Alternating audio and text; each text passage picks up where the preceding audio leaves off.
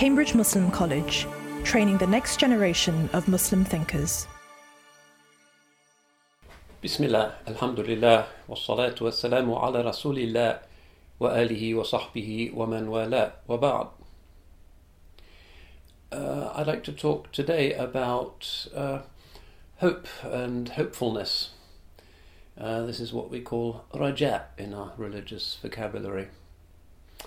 من كان يرجو لقاء الله فإن أجل الله لآت وهو السميع العليم whoever hopes for the meeting with Allah, that time is coming. He is the hearing and the knowing. And this raja, this hopefulness, takes so many forms and so many that it should in fact be the, the air that we breathe. And it's different from other kinds of hope that take up our other times, our shadow times. So Raja is the hopefulness of Allah's mercy and the looking forward to His forgiveness and to good things, blessings, ni'am in this world, whereas what we call tamanni, kind of vain hopes, idle hopes, or tamanna Allah, العاجز من أتبع نفسه هواها وتمنى على الله. This is a hadith. الكيس من دان نفسه وعمل لما بعد الموت. The intelligent person is he who calls himself to account and works for eternity, for what follows death. والعاجز من أتبع نفسه هواها وتمنى على الله. And the loser, uh, the inadequate, is the person who allows his ego to follow its desires and then just hopes that Allah will kind of forgive him or bring a good outcome. That's vain hope. That's a, a, wrong attitude.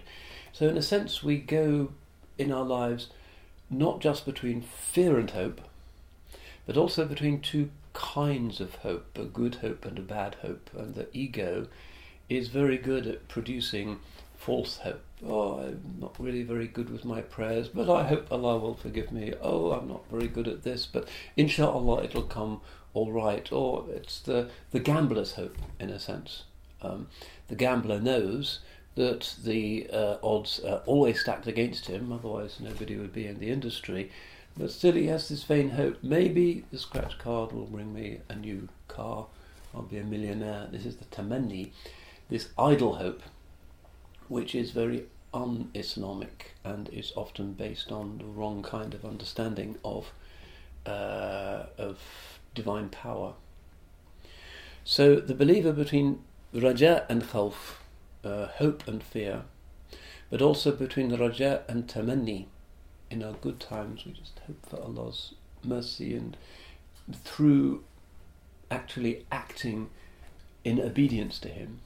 And in our bad times, we mess up and we just, well, I know it's a gamble, but uh, I'm going to gamble with God and hope that this comes out all right.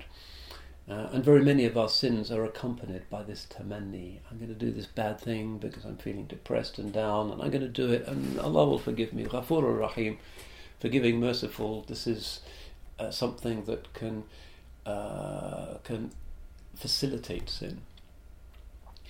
Now, one of the great messages of Scripture is that Allah Subhanahu wa Taala brings about apparently unlikely hopes.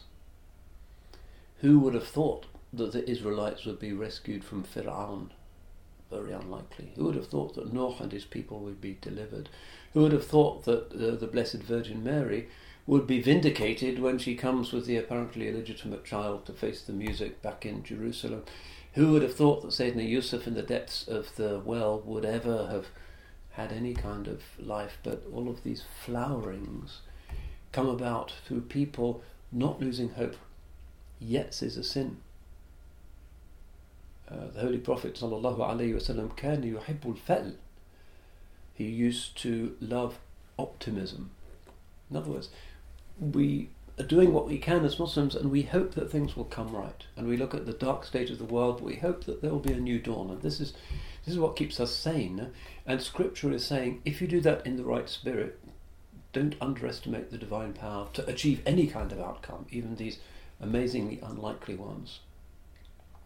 So, uh, one of my uh, favorite uh, Islamic CDs at the moment, Prophetic Praise, um, some of you will have heard about it, which has, uh, it's, it's really a celebration from around the world of different voices who are in love with, with the holy uh, prophetic presence, sallallahu alaihi wasallam, and uh, um, Sami Yusuf is on there, Ali Kila, but there's a song that I particularly like, it's maybe, maybe my uh, favourite, which is by uh, Dawood Wharnsby Ali, where he really talks about the kind of long history of the story of the Holy Prophet wasallam in terms of that his Abrahamic ancestry. So old Abraham as God's true friend. I've got the lyrics here. I'm not going to sing it for you.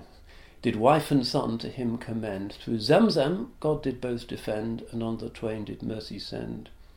The sage's seeds dwelt midst the weeds of Jurham's vain and heathen deeds, but God kept clean that string of beads, a prophet's kin no idle heeds.